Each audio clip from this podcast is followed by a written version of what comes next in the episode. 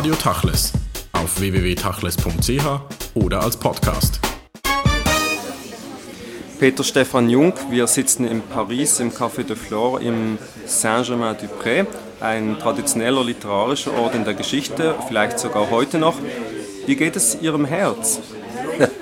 Also, ähm, Sie äh, sprechen wahrscheinlich von meinem Buch, das gerade erscheint, Das elektrische Herz, in dem ich in gewisser Weise Dinge auch äh, ähm, anklingen lasse, die äh, mir mit meinem Herzen passiert sind. Es war sehr schlecht beieinander und es ist jetzt unberufen und ich klopfe ununterbrochen auf Holz, so wie meine Hauptfigur im Buch. Ich klopfe ununterbrochen auf Holz. Äh, ich hoffe, es bleibt so gut, wie es jetzt ist. Also es ist nach längeren Schwierigkeiten jetzt repariert und wird hoffentlich ähm, glücklich in die Zukunft schlagen. Wenn man Ihr Buch liest, muss man sagen, es geht wahrscheinlich viel besser, als man ahnen könnte, wenn man den Titel liest, weil Sie mit einer Leichtigkeit und mit viel Humor ein Zwiegespräch zwischen dem Hauptdarsteller und diesem Herzen entfalten, das höchst amüsant zu lesen ist. Das heißt, Sie haben alles überwunden. Ich hoffe, ich habe es überwunden. Äh, äh, man weiß es natürlich nie. Man ist ja dem Körper sozusagen ausgesetzt in einer Art und Weise, wie es einen manchmal wirklich äh, äh, erschaudern lässt.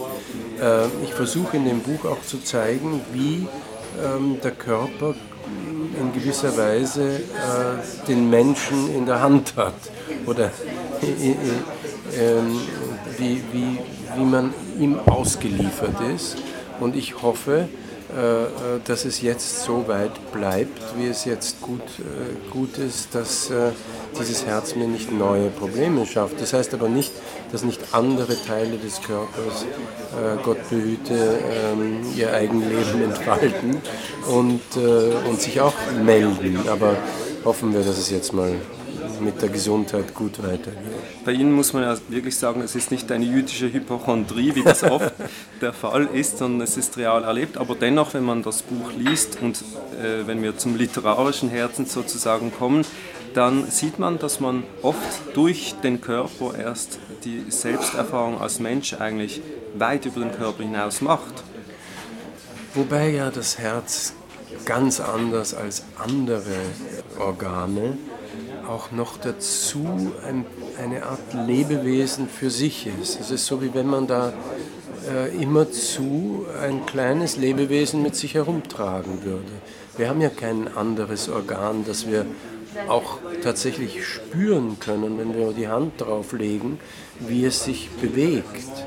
Oder im Fall meines Helden hat er eben das Gefühl, oder nicht nur Gefühl, sondern er, er, er spürt es und weiß es, dass dieses kleine Lebewesen zu ihm spricht.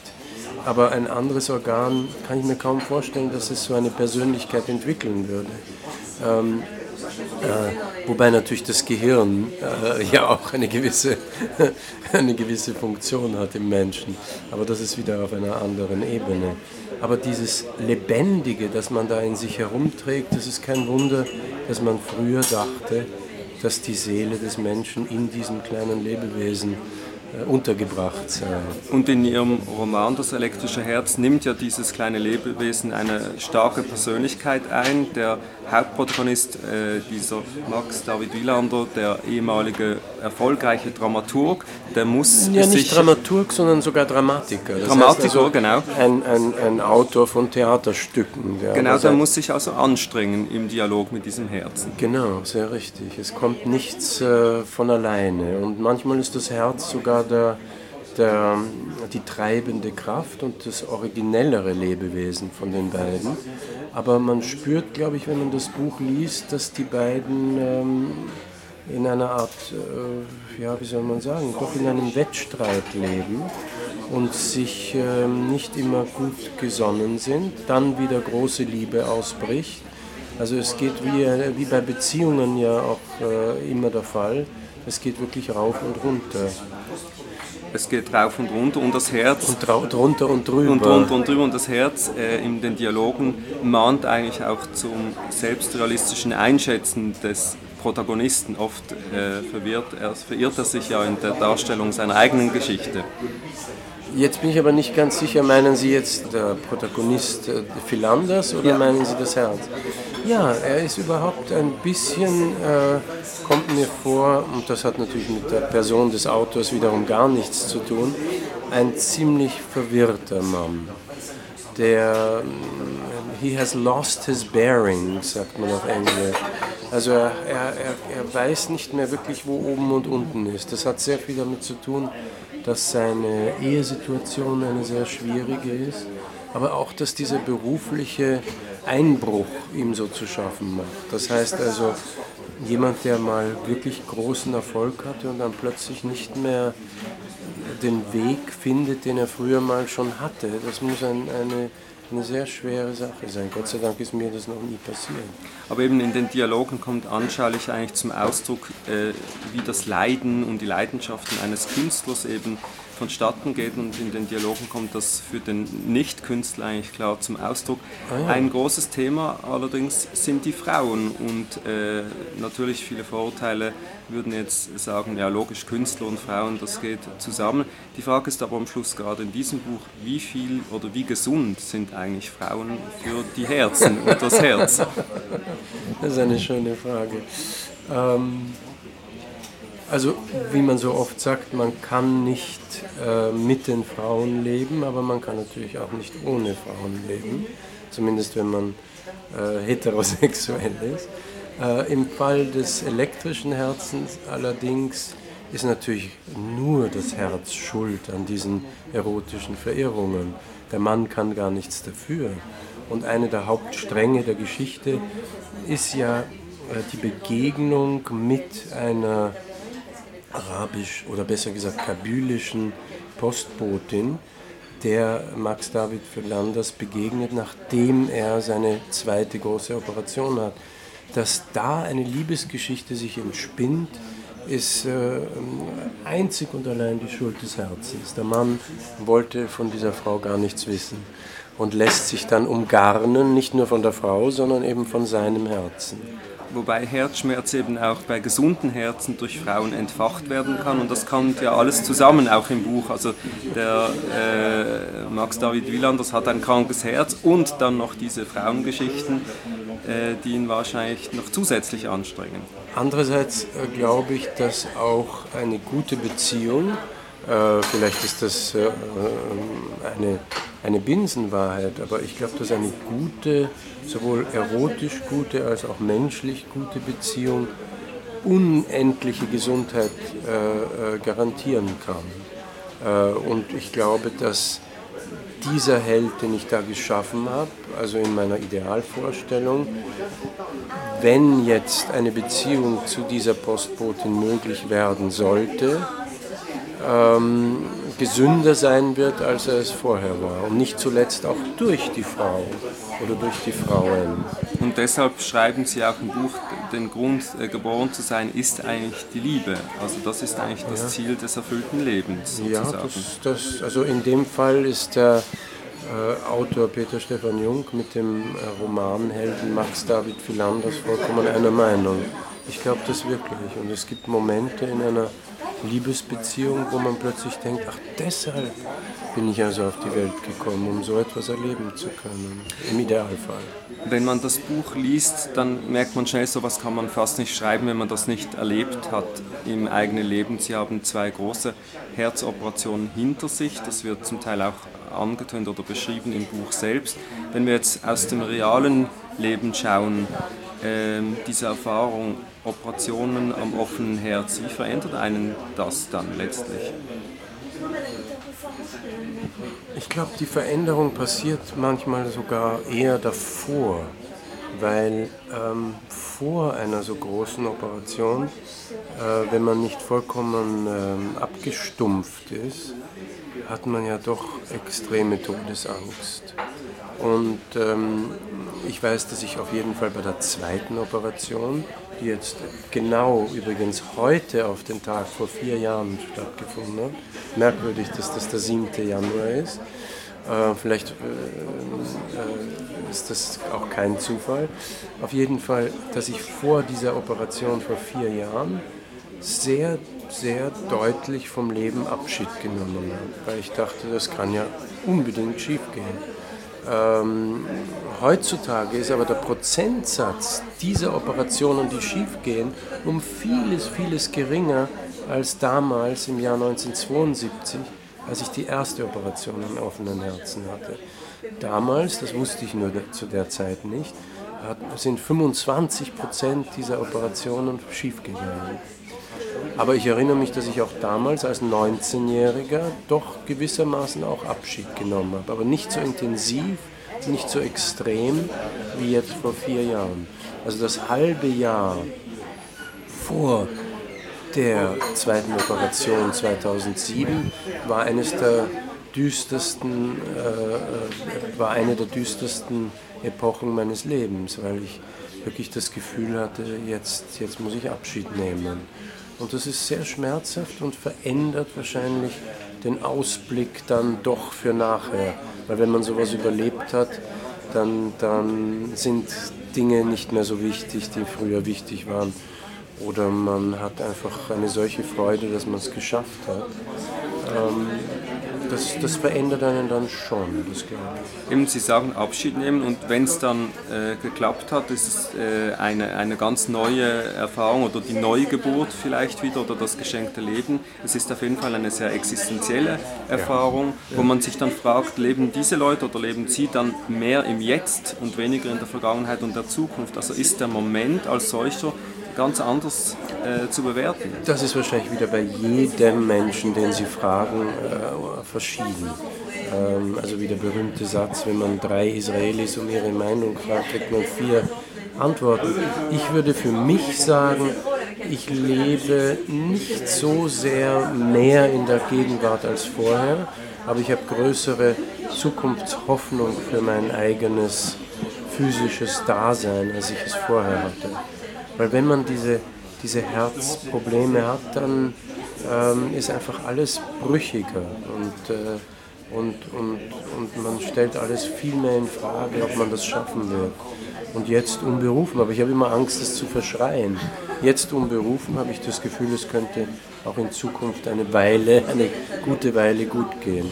Nur um zurückzukommen zu diesen Operationen am offenen Herzen, was ja so äh, unerträglich ist im Grunde, äh, ist das die Operation, die ich im Jahr 1972 am offenen Herzen hatte, nämlich dass die Vorhöfe ein großes Loch hatten, zwischen den, also in der Wand zwischen den Vorhöfen musste ein sehr großes Loch geschlossen werden.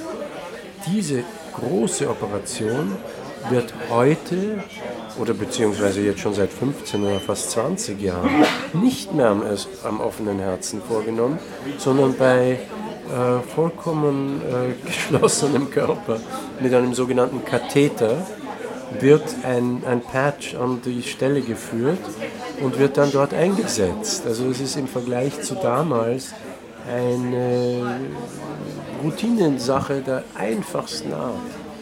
Ähm, es hat mich dann irgendwie nachträglich schockiert, was man durchmacht äh, und dann ein paar Jahre später wird es etwas vollkommen Einfaches. Gut, vor 100 Jahren war auch eine Lungenentzündung natürlich gefährlicher als heute. aber es gab dennoch, kein Penicillin vor, vor, vor 60 Jahren. Genau, aber dennoch, wenn man das Buch dann wiederum liest, äh, als jemand mit einem gesunden Herzen, auf einmal fühlt man, wie sehr das alles an einem seidenen Faden hängt und man wird dann eben sozusagen ein wenig ängstlich. Ist jetzt alles okay oder fühle ich jetzt mein Herz richtig? Schmerzt es jetzt oder nicht? Also für den Kranken ist es wahrscheinlich einfacher darüber zu schreiben, als für den Gesunden dann das auch zu lesen. Es tut mir leid, dass ich, äh, dass ich mich äh, jetzt äh, lächelnd freue. Ich wollte schon, dass der Leser plötzlich mehr in sich hineinhorcht, als er das vorher je getan hat. Und ich muss auch gestehen, dass ein Freund von mir, ich habe ja das Buch noch kaum jemandem gezeigt, nur einer Gruppe von fünf oder sechs Menschen, von denen ich wollte, dass sie es äh, gegenlesen sozusagen.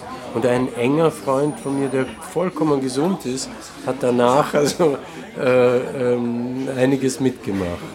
Aber ich will jetzt nicht, dass die Leute Angst haben vor dem Buch und es deswegen nicht lesen. Im Gegenteil, es ist wirklich, es, es macht Freude, es macht Spaß, es ist ein, ein, ein sehr lustiges Buch, es ist ein lebenslustiges Buch aber man horcht mehr in sich hinein. Das glaube ich schon. Auf jeden Fall, es ist eine Mischung von eben beiden, dieser Unterhaltsamkeit und diesem Ernst, der da Grundlage für die Dialoge letztendlich auch bildet. Und dennoch macht der Hauptprotagonist, also dieser äh, Philanders. Philanders, macht auch eine Metamorphose durch. Er ändert sogar seinen Namen. Letztendlich geht es ihm doch ans Eingemachte. Ja, das ist richtig. Es ist nicht so existenziell wie eine große Operation, das ist klar. Also Gott behüte ein großer Unfall, der einem Menschen passiert, oder ein großer, großer Eingriff. Das sind Dinge, die einen doch sehr, sehr stark prägen. Und ähm, man soll alles tun, um es zu vermeiden, wenn es geht. Das macht er allerdings nicht. Er lebt nicht sehr gesund. Ähm, Drogen, Rauchen, Essen, Trinken, Frauen. Äh, am Schluss fragt man sich, ist das Leben eigentlich gesund für das Herz? Sicher nicht, nein. Es gibt wahrscheinlich nichts Ungesünderes für das Herz. Aber wenn man kein erfülltes Leben hat, dann passieren ja wieder andere Dinge, Gott behüte. Wir wissen ja heute, wie sehr ein unglücklicher Mensch äh, äh, aus psychosomatischen Gründen anfällig ist, zum Beispiel für Krebserkrankungen. Also wenn man auch noch so gesund lebt, sich aber alle Freuden äh, nimmt oder verbietet oder nur vegan ist, dann äh, äh, ist die Gefahr genauso groß, dass man aus psychosomatischen Gründen krank wird. Also wie man es macht, ist es falsch. So wie man bei der Kindererziehung nie den richtigen absolut richtigen Weg findet, so ist es auch bei der Selbsterziehung eigentlich nicht möglich, alles richtig zu machen. Äh, aber es ist schon klug, wenn man Exzesse, also wie Sie sagen, Rauchen und, und, und, und, und Alkohol, Gott behüte, und ähm, äh, Drogen und zu viele Frauen ist sicher auch nicht gesund. Aber eben, Sie, Sie tönen es eigentlich an, äh, das Herz ist nicht nur ein physischer Apparat, der elektronisch läuft oder elektrisch läuft, sondern es geht auch um die Erfüllung, um das Glück, um die Sinnlichkeit des Lebens, äh, die eben selbst wenn sie ungesund sind, mhm. physisch äh, Einfluss haben auf das Herz. Genau, das habe ich gemeint. Ja, ja. Und Sie Absolut. schreiben ja viele wunderbare Sätze in diesen Dialogen, aber einer ist, nur ein gesundes Herz kann weinen. Mhm. Letztendlich ist auch das Richtig. wahrscheinlich Ausdruck dieser ja, Art zu leben dann. Aber ähm, Sie werden also äh, auf jeden Fall auch aus dem eigenen Leben wissen, wenn Gott behüte irgendetwas mal äh, körperlich nicht gut geht, ist man sofort ein anderer Mensch. Und ähm, zum Beispiel manchmal in der Früh, wenn man aufsteht und äh, es ist ein Kopfschmerz, es können ganz kleine Dinge sein, ist ja sofort alles anders. In dem Moment, wo nur eine Winzigkeit des Körpers anders ist, ist schon der ganze Mensch anders. Und das finde ich eigentlich äh, äh, im Grunde zu wenig bedacht, dass man ähm, dann da einfach so drüber hinweggeht. Äh, das war auch ein auslösendes Moment, dass ich mir gedacht habe, so ein Dialog mit dem Körper hat ja eigentlich jeder schon gekannt aber man geht dann drüber hinweg und vergisst es wieder. Und ich wollte es einfach thematisieren. Auf der anderen Seite sieht man dann auch bei der Lektüre, dass man gerade bei so großen Herausforderungen wie einer Herzoperation eben auch darüber hinweggeht und abstrahieren kann und reduzieren kann. Vollkommen richtig. Wo ja. sich der Gesunde fragt, wie hat er das, durch, äh, wie hat er das überstanden? Ja. Ich habe einen Satz auch im Buch, ich kann ihn jetzt nicht ganz genau zitieren, aber etwas, was ich sozusagen erkannt habe während der Arbeit. Es ist eher ein Wunder, dass man gesund ist. Äh, in, mit anderen Worten, es sind so viele Möglichkeiten der Erkrankung beim Menschen da, dass das eigentlich größere Wunder ist, dass man überhaupt gesund ist und dass man überhaupt in guter Verfassung ist. Viele Stationen Ihres eigenen äh, Lebens kommen ja auch im Buch vor. Sie sind in Wien geboren, Sie waren unter anderem... Nein, außerdem auch der Held ist in San Francisco geboren. Ich bin in Los Angeles geboren. In Los Angeles geboren, aber in Wien aufgewachsen. In Wien aufgewachsen. Äh, Stationen wie Berlin, New York, Salzburg, Paris, äh, Jerusalem kommen vor, überall alles, Orte, in denen sie gelebt haben, durch die sie geprägt wurden. Und man fragt sich ja immer wieder, wie viel Realität und wie viel eigene Erfahrung braucht der Schriftsteller sozusagen, um Literatur machen zu können. Also ich glaube, auch da werden Sie von den vielen Autoren, mit denen Sie sprechen, ganz unterschiedliche Antworten bekommen. Für mich selbst gilt, dass ich sehr oft auf, auf eigene Erfahrungen zurückgreifen muss. Andererseits ist eines meiner Lieblingsbücher, äh, das im Jahr 1990 entstanden ist, das heißt Tigor, könnte kaum weiter von mir entfernt sein, als dieses Buch es ist. Es geht um einen Mathematiker. Mathematik war für mich immer das entfernteste überhaupt. Ein Mathematiker, der seinen Lebensweg quasi verliert und dann auf dem Berg Ararat nach der Arche Noah sucht. Äh, ich persönlich liebe dieses Buch besonders und da ist so gut wie kein Moment autobiografisch. Außer dass ich mal in Armenien war und den Ararat von Weitem gesehen habe. Andere Bücher wiederum sind sehr stark autobiografisch geprägt. Es gibt aber auch mein merkwürdigerweise erfolgreichstes Buch, spielt in der Schweiz, Die Unruhe der Stella Federspiel.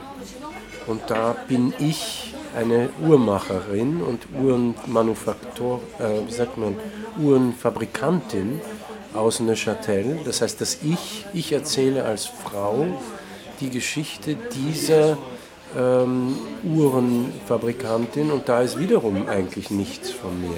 Aber das waren beides eigentlich frühere Bücher. Die ja. letzten zwei Romane ähm, sind dann eher autobiografisch. Hat das mit dem Älterwerden zu tun oder hat das damit zu tun, dass es einfach auch viel mehr jugendlichen Übermut benötigt, dass man sich der Fantasie alleine hingibt als Schriftsteller? Das ist eine sehr, sehr komplexe Frage. Ich glaube, für mich persönlich hat es nicht so viel mit dem Alter zu tun, weil ja meine ersten zwei Bücher schon vollkommen autobiografisch geprägt waren. Nämlich das Buch über Hollywood, Stechpalmenwald und dann meine großen äh, Einsichten sozusagen in Jerusalem. Also im Jahr 81 ist das Buch Rundgang erschienen und das war mehr oder weniger eins zu eins das, was mir in Jerusalem passiert ist. Nein, ich glaube nicht, dass mit dem größeren Alter bei mir persönlich die Hinwendung zum autobiografischen größer wird. Das glaube ich eigentlich nicht. Ich glaube eher, dass es immer wieder hin und her geht. Also äh, beim nächsten Buch wird es wieder viel weniger autobiografische Elemente geben. Aber Gott behüte, das elektrische Herz beinhaltet auch sehr viel Erfundenes. Vor allem die höllenähnliche Szene im Hotel King David zu Jerusalem die wir vielleicht nicht verraten wollen. Die wollen wir nicht verraten, weil ein paar Leute sollen das ja dann unbedingt auch selber lesen. Ähm, auf der anderen Seite hat es natürlich auch Einflüsse aus der aktuellen, gegenwärtigen Welt. Man kann es ja auch so lesen als große ethische äh, Auseinandersetzung mit der modernen Medizin und den Menschen darin. Äh, es ist wahrscheinlich auch kein Zufall, dass diese Fahrer, dieses Mädchen eine Muslima ist, ähm, die vielleicht das, was vielleicht auf den heutigen Konflikt in der Islamdebatte hinweist und auch die Auseinandersetzung. Also davon ist man dann doch nicht ganz gefeit vor diesen aktuellen Entwicklungen. Ja, aber das ist wiederum jedem überlassen, wie weit er oder sie etwas hineinlesen möchte. Das ist ja das Wunderbare bei Literatur, dass jeder mit einem Buch ganz andere Erfahrungen macht. Also ich glaube, dass dieser Held, wenn wir ihn so nennen wollen, äh, äh, ein großes Erlebnis dadurch hat, dass eine Muslima ihm überhaupt so nahe kommen kann. Und darüber nachzudenken, das fand ich spannend. Ähm, und dass das Herz äh, da überhaupt mitmacht, sozusagen. Äh, dieser Dialog ist ja ein zweiter Dialog dieser Dialog mit, mit der muslimischen Welt sozusagen, den ich aber nicht zu weit äh, ins Tagesaktuelle rüberziehen wollte, weil dann wäre es ein anderes Buch geworden. Aber ich würde mich freuen, wenn jeder oder jede etwas aus dem Buch herausliest, was äh, für denjenigen oder diejenige äh, eigene Bedeutung haben. Man muss wahrscheinlich auch sagen, dass die Leute, die Sie persönlich gar nicht kennen, wahrscheinlich weniger äh, Probleme haben, das Buch zu lesen, weil sie nicht immer überlegen, ja, ist das jetzt wirklich passiert? Und man fragt dann Peter Stefan Jung, aha, woher hat er dies wieder und natürlich. welche dieser Frauen hat er alle wirklich gekannt? Natürlich, natürlich, Gott behüte. Aber ähm, wir sagen jetzt ganz offiziell, und ohne zu zögern, dass das äh, rein erfundene Frauengeschichten sind. Davon muss man ausgehen. Ähm, man könnte das Buch aber auch anders lesen, nämlich dass das Herz eigentlich der wahre Held im Buch ist und, ja. und nicht der Hauptprotagonist, der sich ja zum Teil immer wieder ein wenig von sich selbst verabschiedet, würde das Herz ihn nicht wieder zurückholen. Mhm, das ist interessant. Also gewissermaßen wäre mir das auch recht, dass das Herz sozusagen der Sieger ist, wenn man, wenn man, wenn man verteilen müsste, wer am Schluss gewinnt, dann hat das Herz wahrscheinlich am Schluss, ohne dass wir zu viel verraten, äh, alles erreicht, was es erreichen wollte, trotz seiner Schwäche, äh, die sich ja dann in eine gewisse Stärke verwandelt. Ähm, äh, ja, das ist sicher richtig. Äh, nur wir wissen nicht, wie es weitergeht. Also das Buch endet äh, und äh, vielleicht muss man irgendwann eine Fortsetzung schreiben.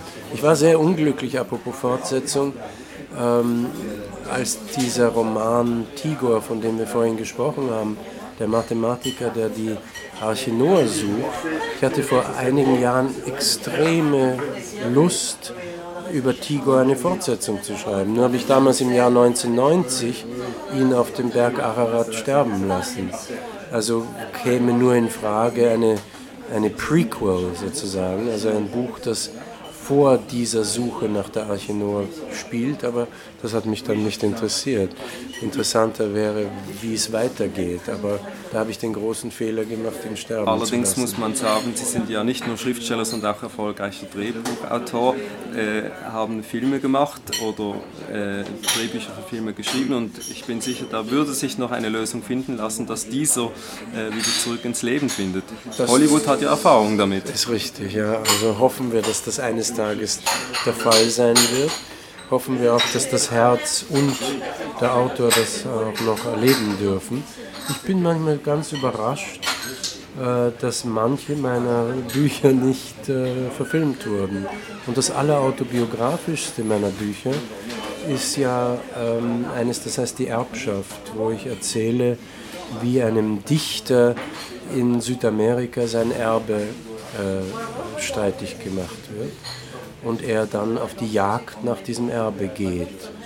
Äh, das ist ein derartig klarer Filmstoff aus meiner Sicht, aber wahrscheinlich ähm, muss ich warten, bis es äh, jemandem klar wird, wie sehr das ein Film ist.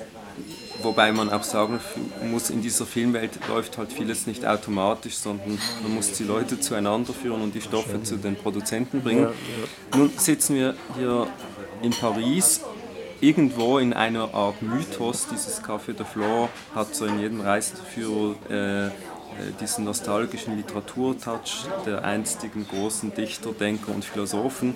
Wie wichtig ist für Sie selbst diese Plattform Paris für Ihr literarisches Schaffen? Also sagen wir mal, es ist ja jetzt so, dass ich seit 23 Jahren in Paris lebe. Jetzt im Jahr 2011 sind es plötzlich 23 Jahre. Ich bin hier nie wirklich, wirklich äh, angekommen, ja, aber äh, mit Heimatgefühl äh, vollkommen äh, äh, erfüllt. Das könnte ich nach all diesen Jahren noch immer nicht sagen. Dabei war ich an keinem Ort in meinem Leben durchgehend so lange an einem Ort. Das war noch nie der Fall. Weder in Amerika noch in Wien noch in Berlin, sowieso nicht. Also trotzdem ist Paris ein Ort, der mich äh, ähm, inspiriert, gar keine Frage, äh, der mir äh, Freude macht, wenn ich einfach nur durch die Stadt gehe. Äh, die Kaffeehäuser haben eine große Wichtigkeit für mich. Ähm, aber ähm, ich glaube, dass die, dass, die, dass die Hauptinspiration dann letzten Endes doch äh, im Kopf passiert und, und nicht unbedingt in der Stadt. Aber gerade das Flor ist ein Ort, wo ich relativ oft bin, aber dann nicht unten, wo die große, also dann eher dort, wo wir jetzt sitzen, nämlich im oberen Stock ganz hinten. Da ist es meistens ruhig und meistens halb leer. Und da kann man sich konzentrieren oder Freunde treffen, ohne dass es zu seinem, zu seinem Chaos wird, wie, wie es unten ist, wo es einfach zu voll ist. Aber heute im Jahre 2011 fragt man sich ja, ist diese große Zeit des Kaffeehauses, wie sie vor dem Zweiten Weltkrieg stattgefunden hat, ist sie vorbei? Sie haben ja österreichische Wurzeln.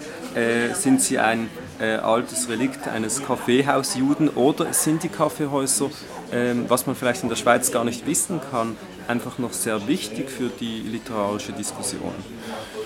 Also da müssten Sie wirklich auch wieder andere fragen. Ich glaube nicht, dass es mehr so wichtig ist. Also diese Zeiten, wo Sartre und Simone de Beauvoir hier quasi täglich ein- und ausgegangen sind in diesem Café, sind vorbei. Andererseits, wenn man hier oben im Floor sitzt, sieht man schon bekannte Schriftsteller. Zum Beispiel der Bernard-Henri Lévy ist sehr, sehr oft hier. Wahrscheinlich auch, weil er Sartre so verehrt. Und weil er gleich hier wohnt. Und weil er um die Ecke wohnt. Äh, man sieht bekannte Gesichter, manche, die einem nur bekannt vorkommen, man weiß nicht, wer sie ist. Dann plötzlich ist die Catherine Deneuve da. Aber dass sich wirklich das Diskutieren und Ausdiskutieren im Café abspielt, halte ich für ausgeschlossen. Aber man hat ja, Hier, ja also Sie haben ja jetzt äh, bekannte Namen genannt, aber heute, was sich sicher verändert hat, damals haben ja alle im Kaffeehaus, auch wenn sie nicht bekannt waren, äh, gesessen, diskutiert und heute sind es vielleicht noch die paar. Ja, ich sehe aber die Diskussionen nicht im. Kaffeehaus sich abspielen. Ich glaube, dass das alles in den, in den Wohnungen und vor allem in Paris spielt sich alles bei den Diners ab. Äh, wobei ich dazu sagen muss, dass ähm, das eine sehr geschlossene Welt ist. Also da einzudringen für jemanden, der nicht aus Paris und in Paris zu Hause ist seit, ihm, seit seiner Jugend, ist unendlich schwer. Nicht, dass ich es mit aller Kraft versuchen wollte, aber diese großen Diskussionen spielen sich an den Abendtischen in den Wohnungen ab und dann bläht man sich gegenseitig ein und, und dann geht es sozusagen weiter. Aber die Diskussionen passieren nicht im Kaffeehaus. Äh, Interviews, ja, so wie wir es jetzt machen, das sehe ich öfters. In Wien ist es wieder ein bisschen anders. Da kann es noch eher passieren, dass man wirklich Diskutierende sieht, aber auch immer weniger. Äh, ähm, ist wahrscheinlich von Stadt zu Stadt verschieden. Sehr verschieden. Sie haben ja äh, Paris auch beschrieben, schon in Texten, äh, zum Beispiel der Spaziergang durch Paris. Wie sehr hat es eigentlich mit Ihrer jüdischen Herkunft zu tun, dass Sie sagen, Sie seien hier eigentlich gar noch nicht richtig angekommen? Ist das so ein typischer äh, jüdischer Gedanke oder auch ein, ein literarischer Gedanke, dass Heimat eigentlich woanders ist als dort, wo man lebt? Wahrscheinlich ist es beides. Also in meinem Fall ist es sicher so, dass äh, diese jüdische Suche nach dem idealen Ort einfach in den, in den Genen mitschwingt, äh, wenn man überhaupt von jüdischen Genen sprechen darf. Ich weiß nicht, ob das nach der großen Sarrazin-Diskussion erlaubt ist. Ich habe gerade ein großes Problem gehabt. Ich habe ein Porträt äh, recherchiert über den Sohn, Sohn von Alfred Döblin. Das ist jetzt also nur eine Geschichte am Rande. Alfred Döblins 84-jähriger Sohn lebt in der Nähe von, von, von Paris. Und wie Sie vielleicht wissen, ist Döblin im Jahr 1941 zum Katholizismus übergetreten, mit der gesamten Familie, mit seiner Frau und mit seinen Kindern. Und ich habe es gewagt, äh, äh, Stefan Döblin, den Sohn, zu fragen, ja und fühlen Sie sich manchmal ein bisschen jüdisch? Und er hat einen Tobsuchtsanfall bekommen und mich eigentlich beinahe seines Hauses verwiesen, wie ich überhaupt auf so eine Idee kommen könnte, dass er irgendetwas Jüdisches habe. Und dann habe ich gesagt, ja, aber gibt es nicht so etwas wie eine jüdische Seele oder ein jüdisches Gen? Und dann wurde es nur immer schlimmer. Also soweit zum, zum, zum jüdisch sein und sich jüdisch fühlen.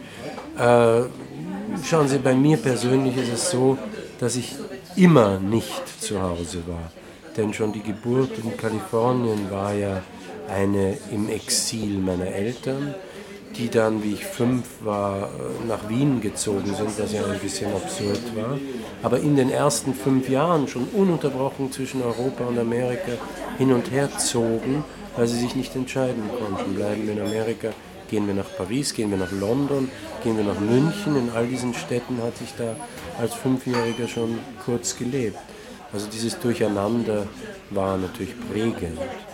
Dann kam eine lange Zeit in Wien, bis ich 16 war. Aber dann ging es wieder los. Also ich habe nie wirklich einen Ort gehabt, wo dieses Zuhausegefühl sich absolut einstellen konnte, außer Wien. Da war es relativ stark. Zwischen dem 5. und 16. Lebensjahr, das sind ja prägende Jahre. Und bis heute, meine Frau macht sich darüber lustig, meine Tochter macht sich darüber lustig, wenn ich in der Früh zum Frühstück in meine Küche komme, schalte ich österreichische Nachrichten ein. Jetzt nach 23 Jahren in Paris. Das ist ja auch nicht ganz normal.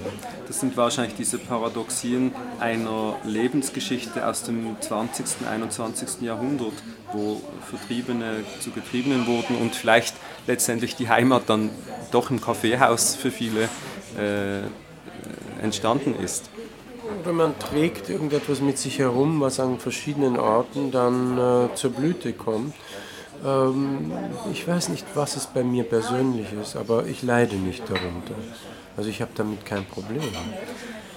Nun, das Buch ist geschrieben und ähm, kommt jetzt auf den Markt beim Hansa Verlag. An was arbeiten Sie jetzt schon wieder oder arbeiten Sie überhaupt? Wir müssen nur ganz kurz korrigieren. Es ist zwar Hansa Verlag, weil ähm, der Münchner Hauptverlag ist der Besitzer und der, der Vertrieb geht über Hansa. Es ist allerdings der Jollnay Verlag in Wien.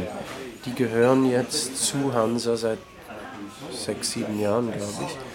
Äh, das ist also die Hansa-Gruppe, aber der Jollnay Verlag in Wien. Und das ist ein neuer Verlag für mich, äh, nachdem ich eine Zeit lang ganz woanders war. Ähm, ich bin aber darüber nicht unglücklich, weil sich sozusagen ein Kreis schließt. Erstens wegen Wien, ist ja doch merkwürdig äh, dass ich sozusagen mit dem Verlag nach Wien zurückkehre. Aber für mich persönlich auch macht es sehr viel Sinn, weil, wie Sie vielleicht wissen, ich habe ja diese große Biografie über Franz Werfel geschrieben äh, in, den, in den 80er Jahren. Das Buch ist 1987 erschienen. Und Franz Werfels erster Verlag war der Jollnay Verlag. Nicht nur das, sondern er wurde für ihn gegründet. Ähm, die Alma Mahler hat also das sozusagen organisiert, dass ihr Franz einen eigenen Verlag kriegt. Und das war dann der Paul Jollnay Verlag in Wien, mit dem Buch äh, Verdi oder die Oper. Das war dann ein großer Bestseller. Also insofern schließt sich auch da für mich ein Kreis. Da schließt sich ein Kreis und vielleicht auch äh, schließt sich das, der Kreis für das elektrische äh, Herz. Sie haben ja einen bekannten oder sehr bedeutenden Film über Franz Werfel äh, dann letztlich auch gemacht. Also hoffen wir, dass das Buch auch in irgendeiner Form verfilmt wird. An was arbeiten Sie jetzt? Also wie Sie wissen, Autoren sprechen nicht gerne über die nächsten Werke oder die nächsten Vorhaben, aber ich habe seit längerem etwas Größeres vor. Äh, größer meine ich jetzt auch im Sinne von äh, langer Recherche. Es geht um jemanden äh, aus meiner nicht unmittelbaren Familie, aber jemand, mit dem ich verwandt bin oder war und ich will dieser Lebensgeschichte nachspüren, aber ich möchte noch nicht zu viel darüber sagen, weil ähm, man ist da sehr, äh, äh, ähm, man, man passt sehr auf und äh, es gibt einen Aberglauben, dass man, wenn man zu viel darüber redet, es, es, es kaputt redet. Aber hoffen wir, dass es was wird. Hoffen wir das. Peter Stefan Jung, herzlichen Dank für das Gespräch. Ich danke auch.